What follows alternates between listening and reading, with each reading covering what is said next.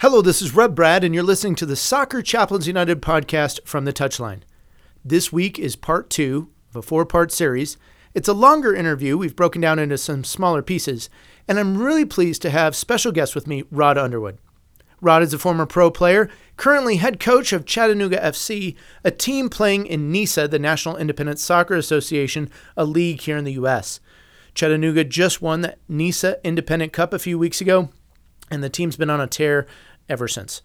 Rod serves on the Soccer Chaplains United Board of Directors, and a few weeks ago, he shared with the board his personal mission statement that he's written and works to live out in life as a coach and husband and father, and I thought it'd be great to have him on the podcast.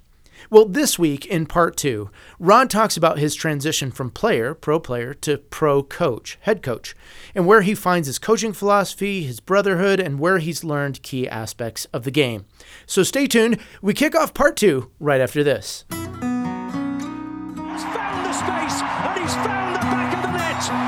Just a little off foot, thinking he's going to go far post. Not strong enough with his right hand. Whips that one in. Far post, almost made him in, and they have. He has the hat trick. The second in his career. The third of the night. The hat trick hero. Talked about you're not going to be able to sustain that kind of pressure. To the corner. Goes towards the near post. And you're on the angle. And what a goal! What a goal!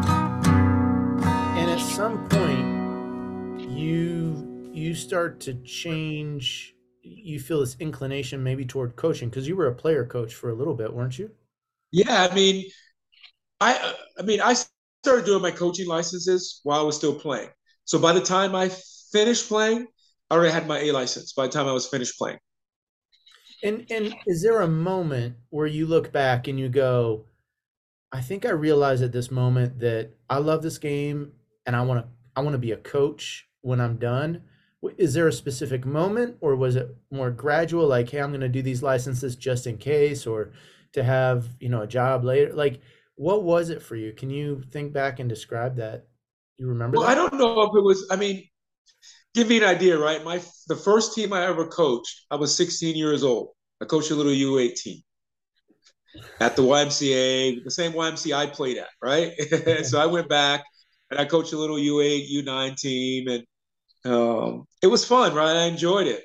Uh, and then, like, you know, and as I grad, as I got older, the YMCA started saying, "Hey, you want to run after in college? You want to run some soccer camps for us in the summer?" So I'd run two or three weeks of soccer camps at the YMCA, and um, and it just that just it just built that way, right? And then when I went out to Albuquerque, right? To be fair, that was a way to make more money, like it is now for guys playing at these lower division teams in America, right? Sure. You know, to make extra money, you would you would uh, coach teams, do some do some private lessons, whatever you could do to make some extra money, right?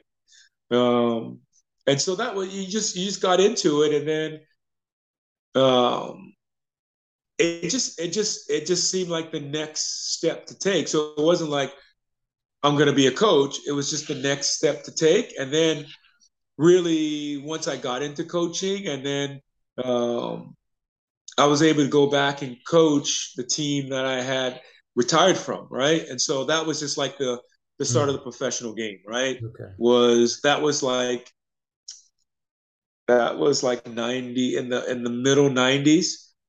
Um and yeah, I mean, and the thing is the team was good, right? We made it all the way to at that time they call it like the, we made it to the final six, right? Um, and then the then I want to say was the next year, the next year, the year after we won the we won the league championship in 97, 97, 98, something like that. Wow. So we won the league championship. And then that was really like, wow, okay. And then MLS was coming about, and then I started to um, connect with MLS coaches, MLS teams. And at that time, much like you saw a few years back, where all the MLS teams had partnerships with USL teams, right? It was the same thing back back there in the in the in the middle to late '90s. You had you were a farm team from an MLS team, and you'd send players up, they send players down, and if you had the right relationship, then you it would work, right? Yeah. Um, Yeah. so yeah, I mean, it, a lot of things you see today has already been done. That's the funny thing. But most people think because most people are new to the game, they don't realize that all those things have been tried, and you know, obviously MLS has just been fantastic and the growth of it. I mean, you know, none of us ex- thought we'd ever see this. People that are my age, we never thought it would see it look like this. So Right. that's just the reality.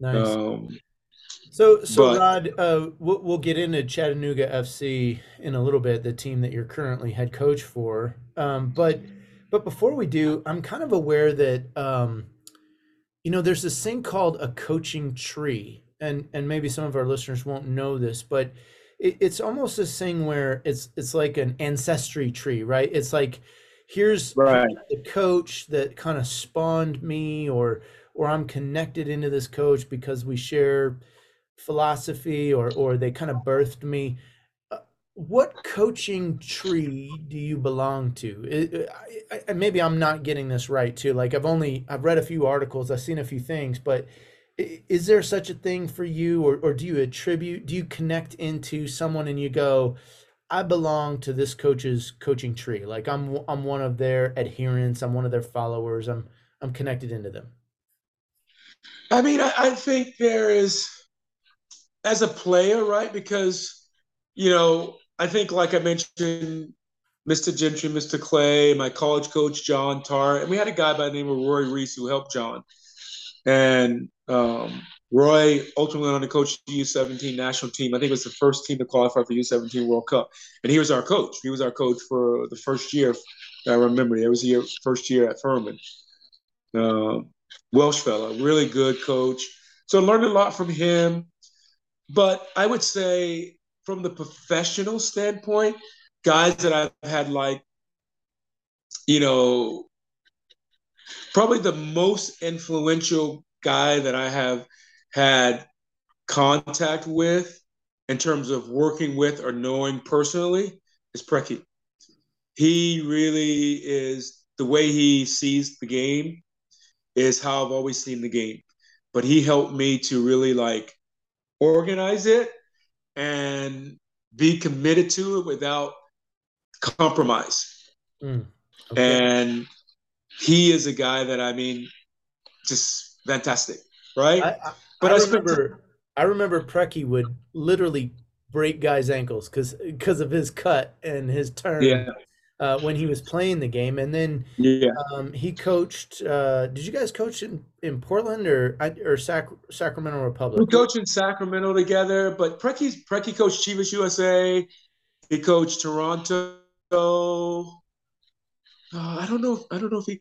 I know he coached those two teams. I'm not sure if he if he coached Kansas City, Kansas City or not. I'm not sure. Not he played there, but I, I know for sure Toronto and Chivas. Those were the two teams in MLS that I know for sure. Now he's an assistant with Brian at at Seattle, right? So, um, but and then I spent a lot of time, you know, at at Portland with uh, Caleb Porter. Caleb's another guy. He had a great philosophy at the time. He was really committed to what he what he wanted. So I learned a lot watching Caleb. Sure. Um, Okay. but I didn't have the I don't have the relationship with Caleb like I have the relationship with Preki. I mean, uh, Preki and I just talked last week, right? So we're always talking. We're always we just became friends, right? And so that really changed it. Um, but I mean, Preki's probably the most influential guy that uh, I've ever worked with. Uh, there's other guys, but uh, there's nobody on that level. But Sure, sure. there's there's a lot of coaches, not a lot of, just a few coaches, right? The guy that I would say on the international stage, that is the guy that is my guy that um, is is Pep Guardiola. He's like the guy. Oh, you're me. you're a Pep fan. Oh my gosh. yeah. My good friend, So my good friend Brian Schultz, uh, who I hope is listening to this podcast, he he just loves Pep all over the place, and I I give him I give him grief about it. So okay, you're you're a Pep fan, all right? Yeah, so he's, I mean, him, Bielsa's like also, I mean, anybody in that realm, Bielsa. So really, my foundational coaching comes from Rinus Michels, who is of the architect of. That's what we know as the architect, but there was a guy that was before him. But Rinus Michels, the Dutch guy, and then Cruyff is right from him. So that's really the foundation for me. And then everyone that comes out of that realm, Preki, Bielsa. I mean, Preki's in that realm. Uh, Pep Guardiola. Um, those guys are guys that um, that I really like truly enjoy. Um, Maurizio Sarri is another guy that's like I really enjoy. But there's other guys like Ancelotti. I love his personality. I love how he how he connects with with with the players. Um, I love Klopp's energy. I love his, you know, really before those guys that the guy that really sort of connects for me the the Cruyff, Rinus Michels, is Arsene Wenger when he was at Arsenal. That that's like that's when I really like possession football, and then everything around that. So that's kind of the that's kind of my sort of belief and just uncompromising way of of doing coaching soccer. Now, now, Rod, you've you've mentioned a lot of these guys on the international stage. You you've talked about you know just the influence there. But when you and I were growing up, and it, it, we did not have like we didn't know these guys. We didn't we didn't have like NBC Sports broadcasting Premier League games and we like how was it that you got introduced into or how did oh, did you just become a lover of the game and you're like I'm going to study this. I'm going to study you know these things like well, so how did it come? It just it, it, I remember there were certain things, right? Um because what what it's hard to equate what people understand. Like I got a chance to watch the NASL, NASL. Johan Cruyff was in the league at the time. Mm. George Best played in the league. I could go on and on of guys that soccer people know these are iconic people, yeah. right? Pelé, you know, Franz Beckenbauer, right? Who yeah. played was who played center back for for Germany when they were like the best of the best, right? Uh, so I watched all these guys. Um, and then, you know, um, Albuquerque is quite interesting because Albuquerque was a real, and there was this guy by the name, um, there's a guy there that back in the day when you could, you know, you could only get soccer games on certain days. I just started videotaping, right? All these games. So you could watch Liverpool every once in a while. You could watch Man United. Mm. You could, you know, you didn't really get any like Spanish leagues. It was all mostly in the English league. And there was a show that came on on Saturday, Soccer Made Germany, 30 minute show. And he would it would highlight, it would be a 30 minute show of a highlight of um of games. I understand what I'm talking what I'm talking about, right? We had four or five channels on our TV. That was it. And so we were to get Soccer main Germany, Germany on channel 46. It wasn't it was just a local TV station. So, I mean, literally, I'm talking about growing up when TV went off at 10 o'clock after the news or 11 o'clock after the news, right? Yeah. There was no TV. Oh, man. You know?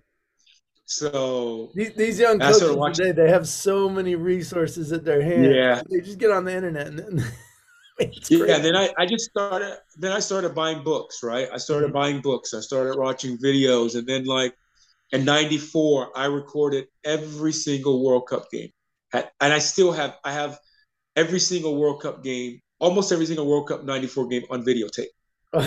you got a stack of VHSs. I'm I'm sure the family's yeah. like, "Hey, when are we going to get rid of these, Dad?" I know, right? Yeah. So that tells you, right? That's how committed I was to like the game, right? And then, um, yeah, I mean, that's how that's how it was. I started buying books, reading, watching video, and um, yeah, and then you know, really sort of, I would say like the modern, right? So I was very I had a good coaching career up until about 2000, and then from about, to be fair, from about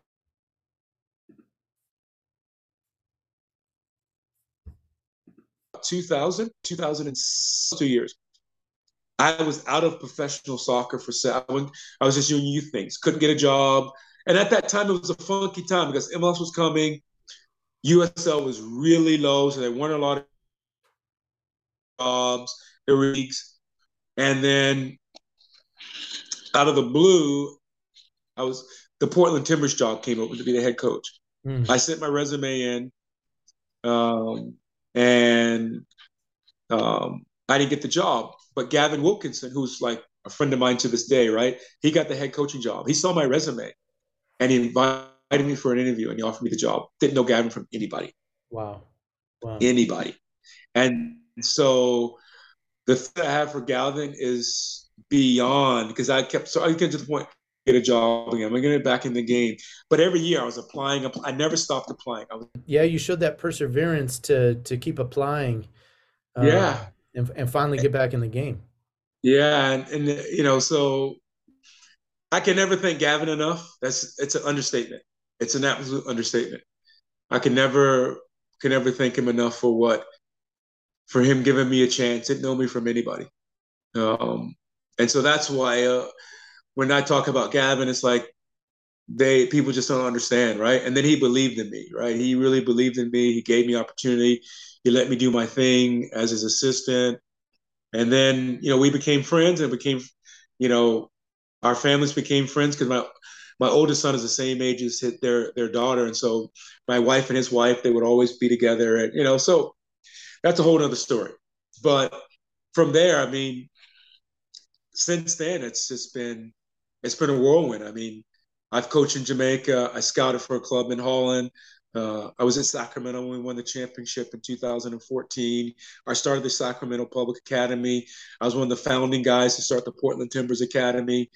Um, wow. And you know, I've coached numerous USL teams, and um, and then obviously a couple, know, just last year, it's 22, yeah, so 21. Um, I got the job uh, at Stumptown, which um, we had a good year, all things considered, how things worked out. And then Chattanooga invited me. They wanted me to come, and you know, it's the best team in the league, biggest team in the league, and I jumped on it. It's been an unbelievable experience. Not just because the team's doing well, that's that does help, right? But because it's a great city, we're supported, uh, the fans are great, uh, good people to work with, uh, and a good town. Chattanooga is a really nice town. So it's yeah. just been, it's it, it's been you know unbelievable. It's been fantastic. Hey everyone, Rev Brad here. Thanks for listening. Well, the whistle has blown on the first half of the interview as we conclude part two. I want to invite you back next week for part three, where Rod talks more about his time as head coach of Chattanooga FC, and we see where the journey that he's had of coaching leads him and what that means for his locker room. We'll tune in next week. See you then.